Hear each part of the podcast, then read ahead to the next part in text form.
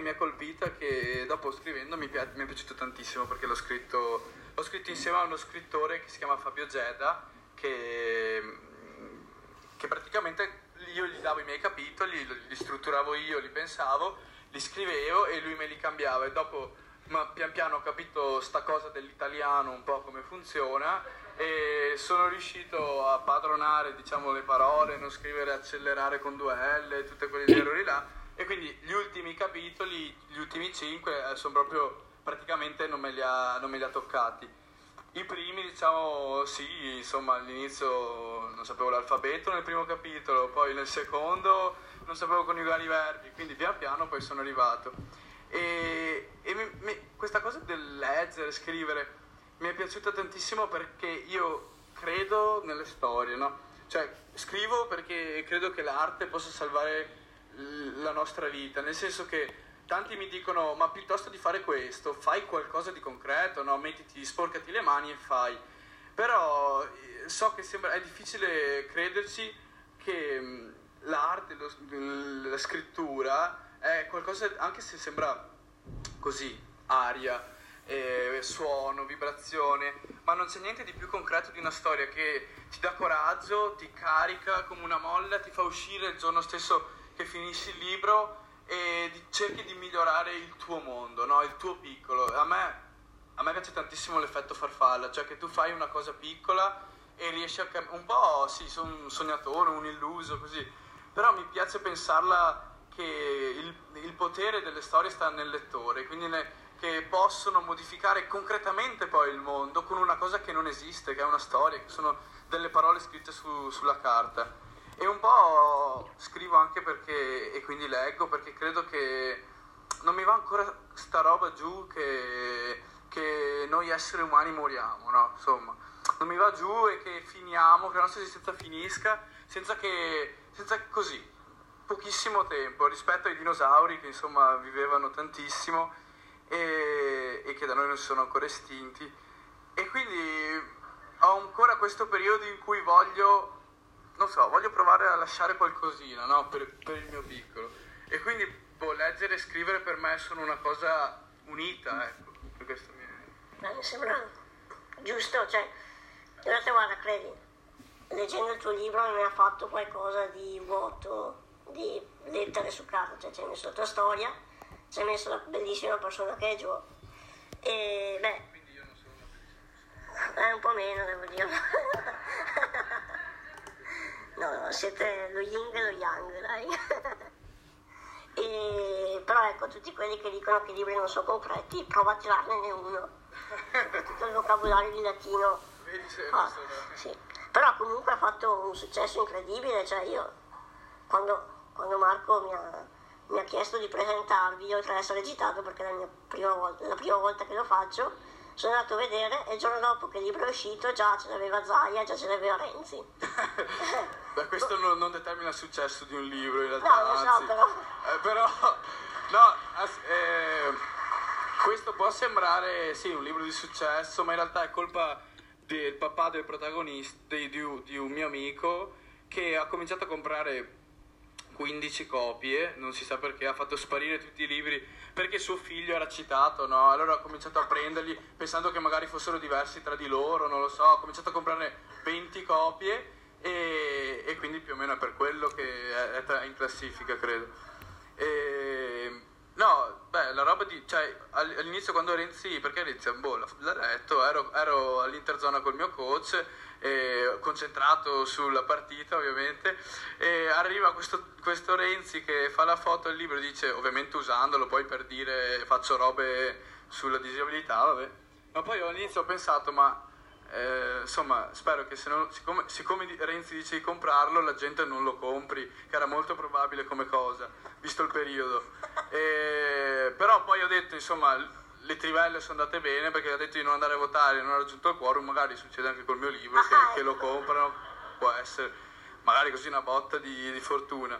E no, vabbè, mi ha fatto piacere, però insomma... mm, mi ha fatto piacere perché quello che lo seguiva quel giorno, la pubblicità, è andato a casa perché ha detto io cosa faccio adesso? Più di così, cioè no, non va e quindi ha- lui che ci tiene ai lavoratori, no? eh, lo ha fatto apposta per farlo andare a casa a mezza giornata e quindi sono felice per quello che seguiva la pubblicità che insomma ha potuto rilassarsi un po' perché ha detto non sai perché, perché sono qua così.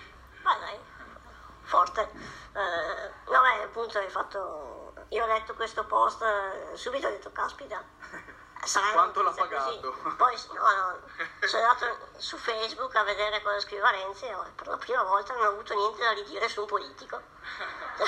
Hai fatto il miracolo. Forse l'ha fatto apposta. Ah, chissà. E ecco, l'importante è che l'abbia comprato, quindi una copia in più, quello, quello è No, sicuro. no. Infatti io ho commentato tipo al- almeno una, eh, almeno che non abbia fatto, fatto la foto di un suo amico che era già comprato, spero di no. Però insomma almeno, almeno una. Tu descrivi benissimo Joe all'inizio del libro e gli dai anche, eh, lo definisci come un ghepardo. E avevi preso questo Il ghepardo non è erbivoro, sa- salvo, rece- salvo recenti aggiornamenti dal mondo animale, per ora è ancora carnivoro. però mangia le gazzelle. No, è carnivoro. Eh, ah, eh sì, è erbivoro. Quindi mangia i maiali che hanno mangiato solo la verdura. È un animale bio. Non mangia i gatti, no. E, allora, no, il ghepardo è erbivoro, famosa specialità che ho messo nel mio libro, è appunto un po' la metafora anche qua di aspettare, fare delle aspettative sulle persone, no? Che è la cosa più brutta, insomma, non siamo oggetti, non siamo dei processi su cui tu puoi decidere come verrà. No? Nella vita credo che ci sono poche le cose che puoi scegliere. Eh, andarti a mangiare un kebab invece che una pizza, grande scelta su cui si basa eh, parecchi anni della mia vita. Scegliere come vestirti, a meno che non sei in ritardo. E, e sono secondo me veramente poche le cose che, e anche se ci sembrano tante, sono comunque cose molto leggere. E, e il fatto di voler decidere su cose che non puoi e voler aspettarti qualcosa su una persona è la cosa più brutta secondo me che si possa fare. Decidere che tuo fratello deve essere un ghepardo, no? E, un ghepardo erbivoro. E secondo me è la, è la cosa più brutta e lo dico, lo dico perché poi quando è arrivato lui non era per niente un ghepardo, lui anzi fregava proprio de- dei ghepardi, bensì gli piacevano gli erbivori come la rana. Esatto, come la rana. Avete qua la rana. Rana la rana no, in questo momento sta facendo una presentazione a Ah. Badoere e la stiamo portando in giro perché ci aiuta in questi casi. Rana la rana è la, cioè se togli qualche pagina del libro è la protagonista di questa storia, di questa storia un po' matta. E praticamente dopo dico che Joe è uno slow cheetah, quindi un ghepardo lento, tratto da una canzone dei Red Hot, sempre erbivoro, sempre, e tratta da una canzone dei Red Hot, cioè ehm, ho dovuto metterci questo aggettivo perché non volevo modificare il fatto che lui doveva essere un ghepardo per me. E un- non esistono i ghepardi lenti perché a meno che insomma non siano zoppi, ma quello un ghepardo non è lento, ma Joe è un paradosso, cioè è una persona che è una caramella piccante, come dicevo prima, una cosa che ti spiazza. E quindi ho capito da quel momento che non posso decidere l'animale di una persona, no? Se lo deve decidere lui, lui e basta, nessun altro. E poi a un certo punto tu decidi di fare un video su Joe eh, che si chiama The Simple Interview. E beh, potremmo guardarlo insieme. Tutto...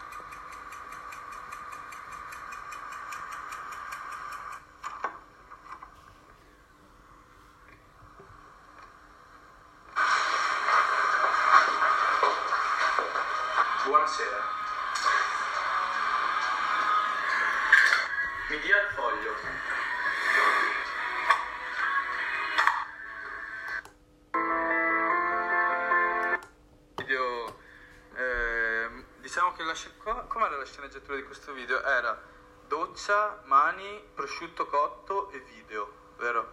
Cioè, video era la sceneggiatura di questo video. E, mm, diciamo, io ho avuto sì, questa idea di fare con lui, a noi piace fare video con l'iPad, vero? Ti ricordi Gio? Le tue famose interviste matte. E, mm,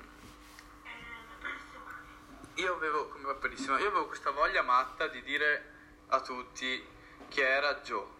Il, sottotitolo è Chi è un down? Non lo so, ma posso dirvi chi è Giovanni. Cioè non avevo nessuna pretesa di raccontare la disabilità come non ce l'ho nel libro.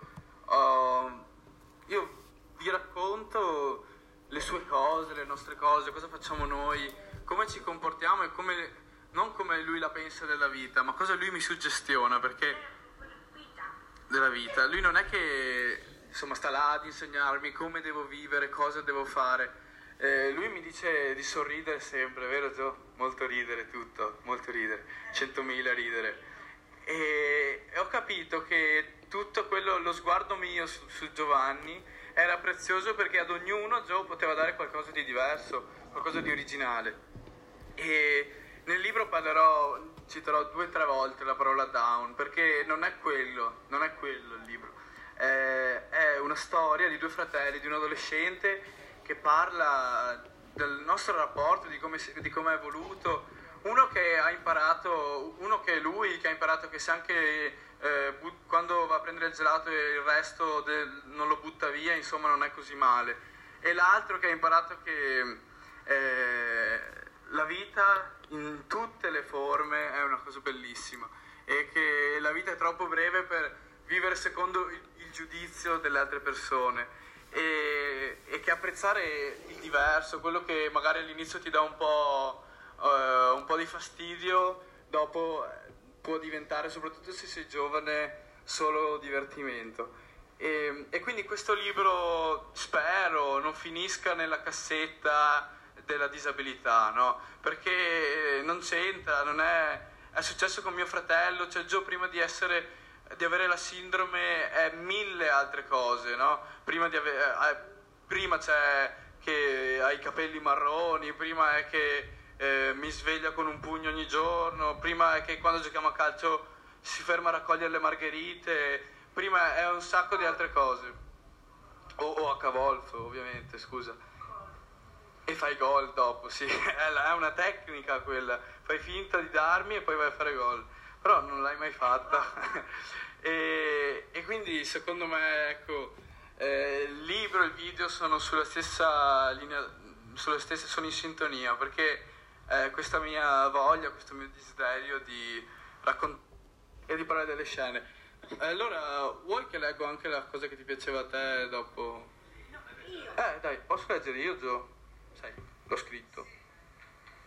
Sai cosa facevo mentre, mentre, mentre lo scrivevo? Non è che mi hai proprio aiutato a scriverlo. Allora, leggo questa... Dimmi. Dopo, dopo leggi.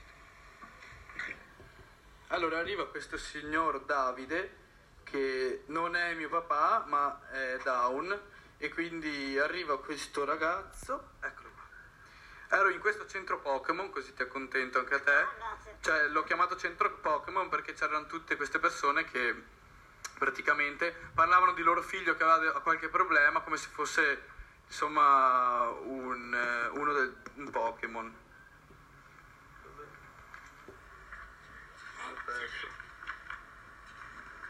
Ok. Il tuo cos'ha? Il mio rotola, il tuo? Il mio muove il braccio destro come un martello. Oh, sapeste cosa fa il mio quando si arrabbia?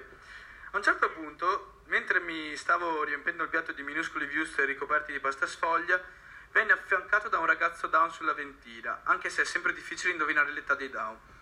Sembrano bambini invecchiati precocemente. Ciao, io sono Davide, disse con la bocca piena di patatine. Ciao, io sono Giacomo, gli strinsi la mano. Io sono down, tu?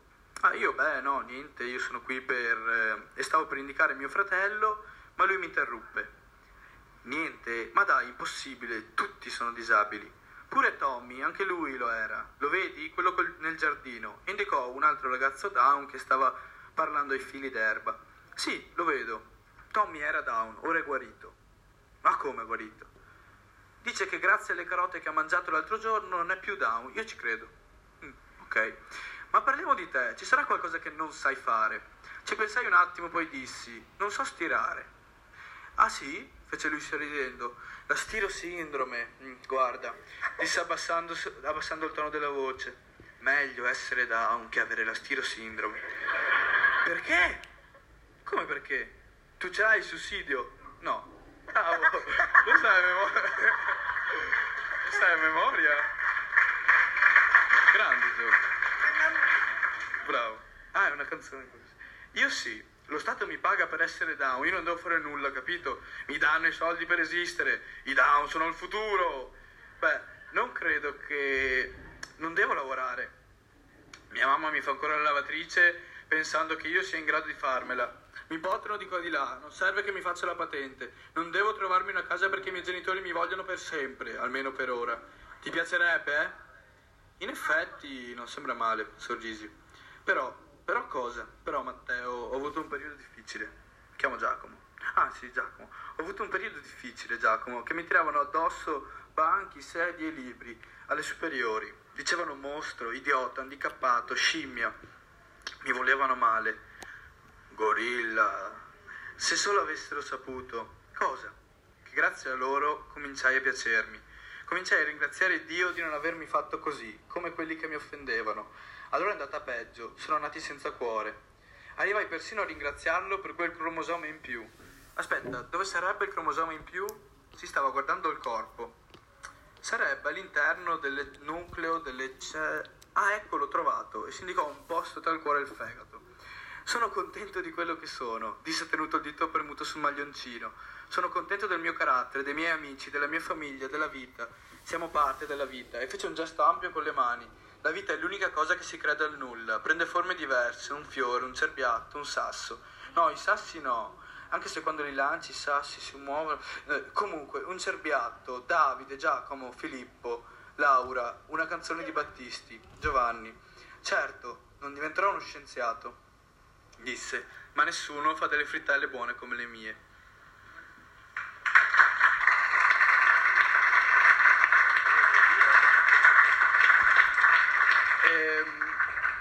Sì, allora dietro qua c'è un po' la mia teoria sulla disabilità. Volevo leggere anche un pezzo che mi aveva chiesto lui. Posso? Su Moreno, in realtà ce n'è un altro. E andiamo a vedere questo concerto di Moreno e ovviamente il tuo amico e riusciamo ad entrare grazie ai suoi privilegi. E il bello è che ovviamente inizia un, un periodo di corruzione per tentare di, di, entrare, di entrare da Moreno. E vediamo. Ok. Ok. Joe. Allora, quell'estate nella piazza principale di Castelfranco arriva Moreno, un rap per cui Joe impazziva. Vero Joe? Ti piace? Ci sta. Decidemmo di andarci insieme, io, lui e Rana la rana. Mi fece arrivare sei ore prima... E? E l'acqua. Sì, è vero, c'era anche l'acqua. Mi fece arrivare sei ore prima per conquistare un posto in prima fila. Non c'era ancora nessuno a parte noi, il palco e gli omoni della sicurezza. Non avendo altro da fare, Gio cominciò a giocare con loro, gli omoni. Uno tirava la cravatta, uno la, la, slacciava le scarpe, con il terzo imitava il suono della radiolina per distrarlo e via così. A un certo punto lo presi, mi inginocchiai e gli chiesi spiegazioni. Gio, che stai facendo? Voglio entrare dentro. Nel backstage? Sì, vedere Moreno. E, amico, e perché fai queste cose agli uomini della sicurezza? Perché voglio andare dietro. Sarebbe questo il piano? Farsi arrestare dalla sicurezza per andare nel backstage? Sì, sì. E si spolverò la spalla, soddisfatto del suo ingegno. Guarda che se rompi le scatole alla sicurezza, poi non è che loro ti fanno entrare a salutare Moreno, eh? Devi trovare un altro sistema. Scosso dalle mie parole, Gio capì che doveva rivalutare la situazione. Sbagliato, disse, e fece la faccia di quello che pensa, grattandosi il mento e mugugnando. Fece idea. e portò il dito alla tempia, quindi era più che, più che un'idea, era un'idea geniale. Corse verso la transenna, si chinò, si acquattò come un agente segreto. Aveva due uomini della sicurezza proprio davanti. Da quella prospettiva vedeva solo le scarpe. Evidente, evidentemente pensò che, essendo le scarpe ferme, i sorveglianti stessero dormendo o fossero svenuti. E a, e a un segnale convenuto, che diede a se stesso, strinse al petto rana la rana e si rotolò sotto le transenne. Mezzo giro si fermò sopra i piedi di uno degli omoni, che lo raccolse benevolo e sorridendo me lo riconsegnò. Allora, com'è andata? gli chiesi portando, portandolo alla terra. Ha funzionato? Quasi, ero quasi lì. Aiuto Jack, dammi aiuto. Che, pote- che, che, che aiuto potevo dargli? Non avendo a disposizione granché per corrompere la sicurezza, eh, Joe allora tirò fuori dalla tasca la sua figurina preferita e mise il dito alla tempia. Disse che forse potevamo provare con quella. Io risposi che non funzionava come i pegni del catechismo, dove il valore degli oggetti era quello affettivo. Lui, lui disse che non capiva, era la, figa, era la, sua figurina migliore quella. Il T-Rex si illuminava al buio, ci aveva messo un anno a trovarla. E fece una faccia triste, triste e dolce allo stesso tempo, che appena la vidi dissi: Ma come abbiamo fatto a non pensarci prima? E quella volta fui io a portare il dito alla tempia. E, e poi insomma andrà come potete, potete leggere nel libro. ha un sacco di poteri speciali. Sì, tra i superpoteri adesso che ha acquisito al posto di non volare, quello di avere una dote speciale per corrompere quelli della sicurezza in modo molto positivo. Ma lui voleva anche uccidere persone famose, no? sì, ha, questa, ha questo, diciamo, problema con le persone famose perché non sa che sono famose, no? E quindi appena arriva una persona mi ricordo che voleva fare una foto con...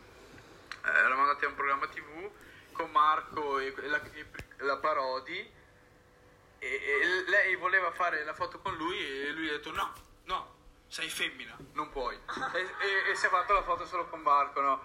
Non curante di tutti i piatti ti, che ti poteva cucinare se l'avessi abbindolata col tuo sguardo. E, e lui diciamo si ha questo problema di però per fortuna che la parodia non era Babbo Natale, eh? giusto? sì, ah perché all'inizio aveva questa paura di Babbo Natale che pensava bene di ucciderlo. pensava bene di ucciderlo mettendo dei soldatini nelle tazze che si mettono per di Natale in modo che si soffocasse. Ma siccome questa tradizione sussiste ancora nelle case italiane, non ce l'hai fatta nella tua missione purtroppo di uccidere Babbo Natale i regali li portano. Poi però ho detto, cavolo, mi porti i regali senza che io faccia niente, quindi in realtà meglio se lo lascio vivere ancora per un po'. Ecco, da, sì, l'albero di Natale, bravo. Eh, ti capisco, io avevo paura della Befana.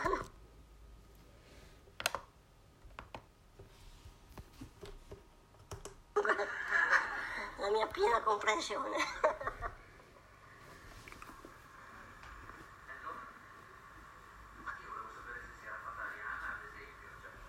Eh, giusto. Arianna. Sì, questo è un thriller. No, il, il tizio Francesco mi aveva proposto di mettere questo libro in tutte le categorie su Amazon. Per, ovviamente per vendere di più, perché c'era una scena con mia nonna che cucinava la pasta al pesto, allora cucina.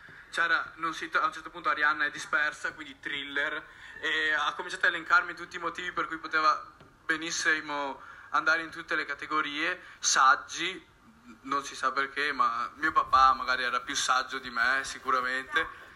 Davide, sempre quello. Eh. E, e questa Arianna, insomma, è la ragazza, cioè c'è anche un po' di amore, sì, è bella, insomma, ho tentato di sceglierla più o meno decente, ecco, no? E, e no, è anche una storia d'amore, nel senso che eh, io cerco di, di... A me piace questa ragazza che anche questa è un insieme di tutte le mie, no, di tutte le mie, cioè non è che ne ho avute, anzi ne ho avute pochissime, però eh, di tutte le esperienze che ho avuto con l'altro sesso che non siano parenti, ecco, e cioè, non si sa mai, bisogna sempre un po'. E, e, quindi lei rappresenta quella che è la mia eh, voglia di essere puro e trasparente come persona, no?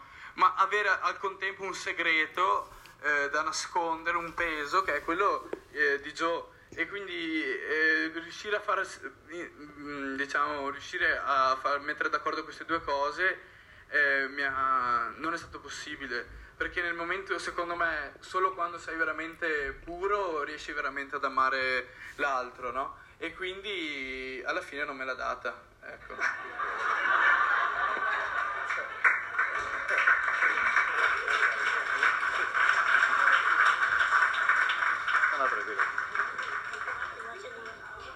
Eh, c'è il bracciolo, c'è il bracciolo. Bene, io... Scusa, mia... cosa ci fai qua? Cioè, mia... È perché siete tutti qua? Vattene, aspetta, dopo me ne vado. Aspetta Giacomo, guarda che lo, lo sai Giovanni che poi devi firmare i libri? Eh? Lo sai? Ah Gio, è il partito, ah. partito senza capelli e partito capelli, vero? Ecco, eh, infatti qua abbiamo... qui abbiamo quelli che usavano il gel e di qua invece quelli, cioè il prima e il dopo, vabbè. Sembra uno spot. Provate gli effetti di crescina e vedrete come potete sistemare. La crescina non fa niente, l'unica cosa che arresta la caduta dei capelli è il pavimento.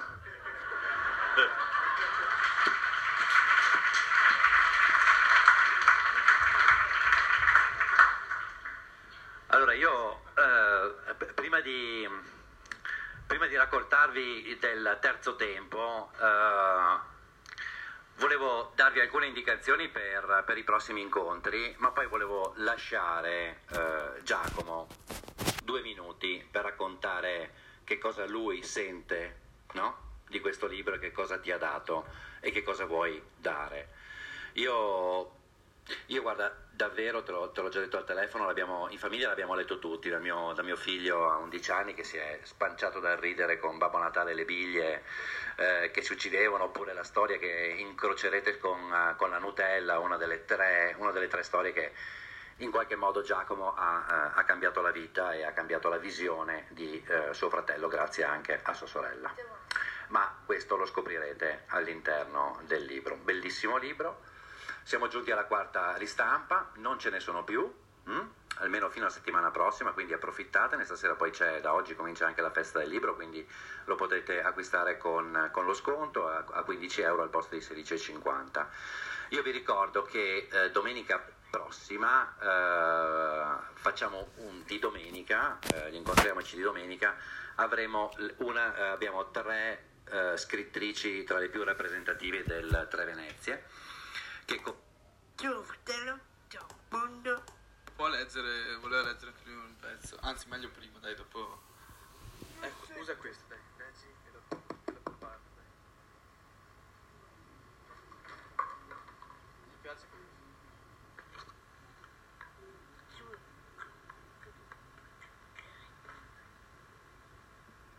Ho paura.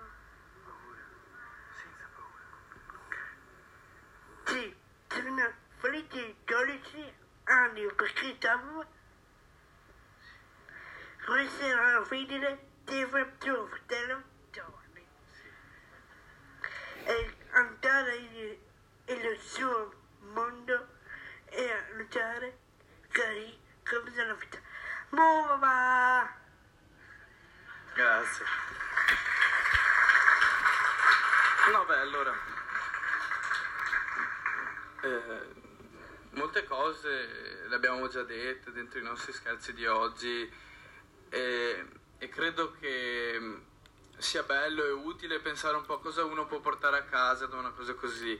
Eh, che non rimaniamo ecco, uno spettacolo, un, una, uno spettacolo bello certamente, ma eh, quello che penso io semplicemente scrivendo questo libro è quello che di considerare ogni giorno, per quello parla di quotidianità, come ehm, le, ogni cosa, ogni oggetto, partendo da ogni oggetto, ma poi ogni idea, è completamente relativa. E sembra scontato, ma di, questi, di questo tempo veramente ci manca, secondo me, la concezione e l'umiltà di dire che non, non possiamo avere sempre ragione e che anche questo libro per una persona è, è un bel libro, per un altro potrebbe essere solo qualcosa per liberare il tavolo. E io devo essere mh, mm, contento di questo perché fi- fino a che ci saranno due idee diverse nel mondo, eh, secondo me eh, diciamo si può, si può sperare in un mondo migliore perché